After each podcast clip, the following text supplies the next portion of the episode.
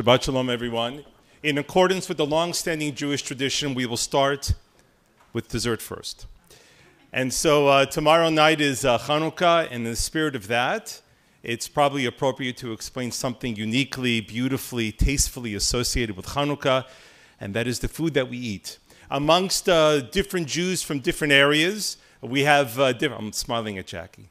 Jackie Liolil from Morocco. Uh, amongst different Jews from different areas of the world, there are different traditions as to what we eat. Some of the common elements they all share is usually uh, the cooking element that they are submerged into. Amongst the Ashkenazic Jews, we know that the latke is uh, of great fame. The origin, oh, we have applause too. Remarkable. um, the story goes that the, uh, that the latke is a, um, is a derivative of perhaps the earliest of Hanukkah foods. Um, it comes by way of a Greek dish where they would take cheese and pan fry it.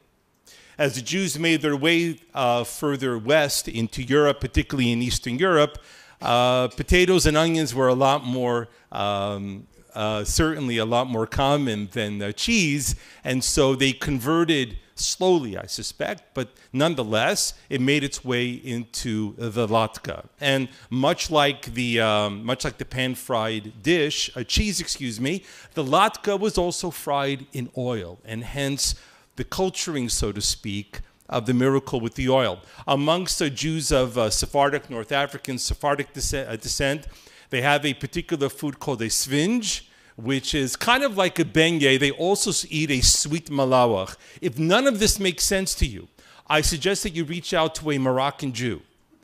And we have the phone numbers of some available if you don't know any personally. And you can certainly avail yourself to tasting either one of these beautiful treats. They are fantastic and tasteful and delicious. But I would argue that each, both the Svinja and the Malawach and the Latke, in our time have all been eclipsed. And they've been eclipsed by the perfect storm on an historical, political level of what now is, well, if you happen to read any Israeli newspapers, you will know that roughly a week before Hanukkah, they all come out with their respective lists of the 10 best places to buy sufganiyot donuts in Israel and we have more applause. I had no idea that this was going to happen on Shabbat morning like this. And uh, the, the emergence of the Sufganiyah on an historical level is breathtaking because it is taking place in a very short period of time. So the question is, where does the Sufganiyah come from? The earliest ideas we have about the donut becoming the sufganiyah and its association with Hanukkah begins in the 1930s. That's how short a window this is. And by and large, if you would ask Jews today what is the most recognizable associated food with Hanukkah, I think the sufganiyah might in fact come out first, maybe quickly followed by a latke or a svinge, depending on where you come from. But certainly the Sufganiyah is kind of the, it's the lingua franca of the Hanukkah world. And so um, the story of the Sufganiyah emerges with the, uh, with the uh, mass immigration of German Jews. Many went to North America, many went to what was to be Israel. For those of you who had the opportunity to be in Berlin, roughly a month before Christmas happens, you'll know that Berlin is filled with donut stands. They're in the train stations, they're on the sidewalks, they're everywhere. And when German Jews came to Israel, when Hanukkah started, they began peddling the sufganiyah, the donut. But in particular, what they peddled is perhaps what they call in Israel the tam shopam. It's kind of the original original of what the Sufganiyah was, and that is the jam buster. In Berlin, it's called a Berliner.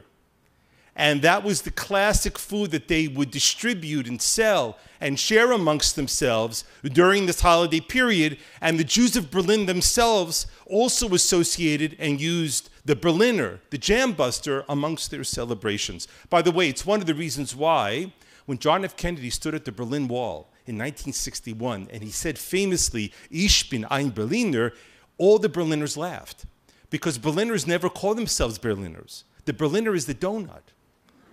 anyway, this is an historical thing. Okay. So, okay, desserts out of the way. Now we'll get to the now we'll get to the meat.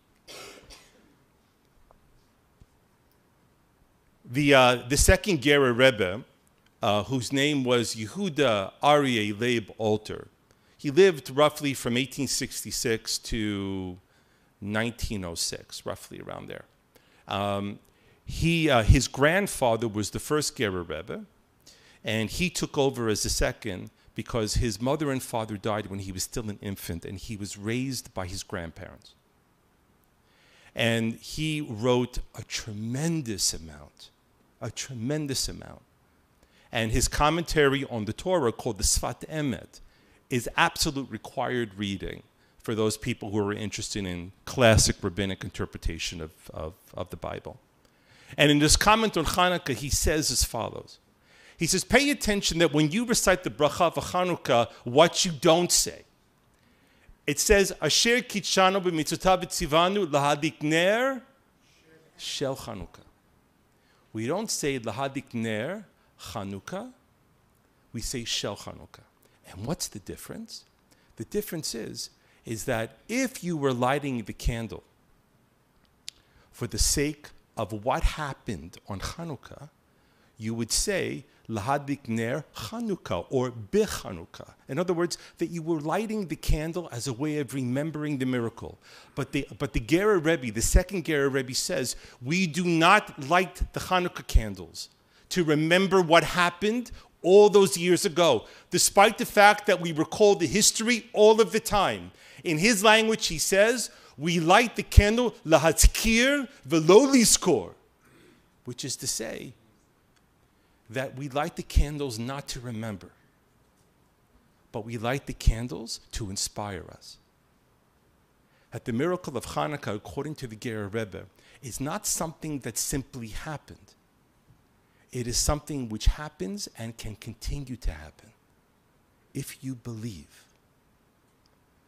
Which leads me to my third point, and that is the ink that has been spilt amongst rabbis and historians over exactly what the miracle of Hanukkah is, is seemingly endless. The debates as to whether or not it is the miracle of the oil or the military victory or something else.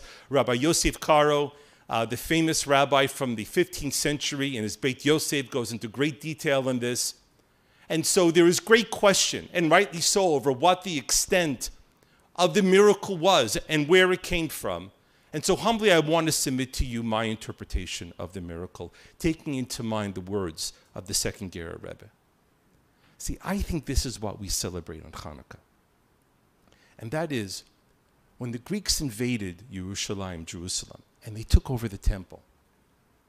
And think for a moment all the people that were in the temple in that moment Levites and Kohens and the average Israelite who was there to worship and pray. And the Greek soldiers burst in and they go running for their lives. And there is blood and there is violence everywhere, and people are running to wherever they can to collect their things, their families, and run wherever they can go. And rightly so, to save their lives and the lives of the people they love. But in the midst of that maelstrom of violence and hell, there was one person whose name we will never know, who rather than running for their life, took a bottle of oil and buried it. And they did it because they believed that the Jews would come back. And I think that that is the real miracle of Hanukkah. That even in the darkest of moments, we must always believe that there will be those of us who will come back. That we hold this not merely because we love it, but because we know in our hearts there will be those after us who will love it as much. Shabbat Shalom, everyone, and Chanukah Sameach.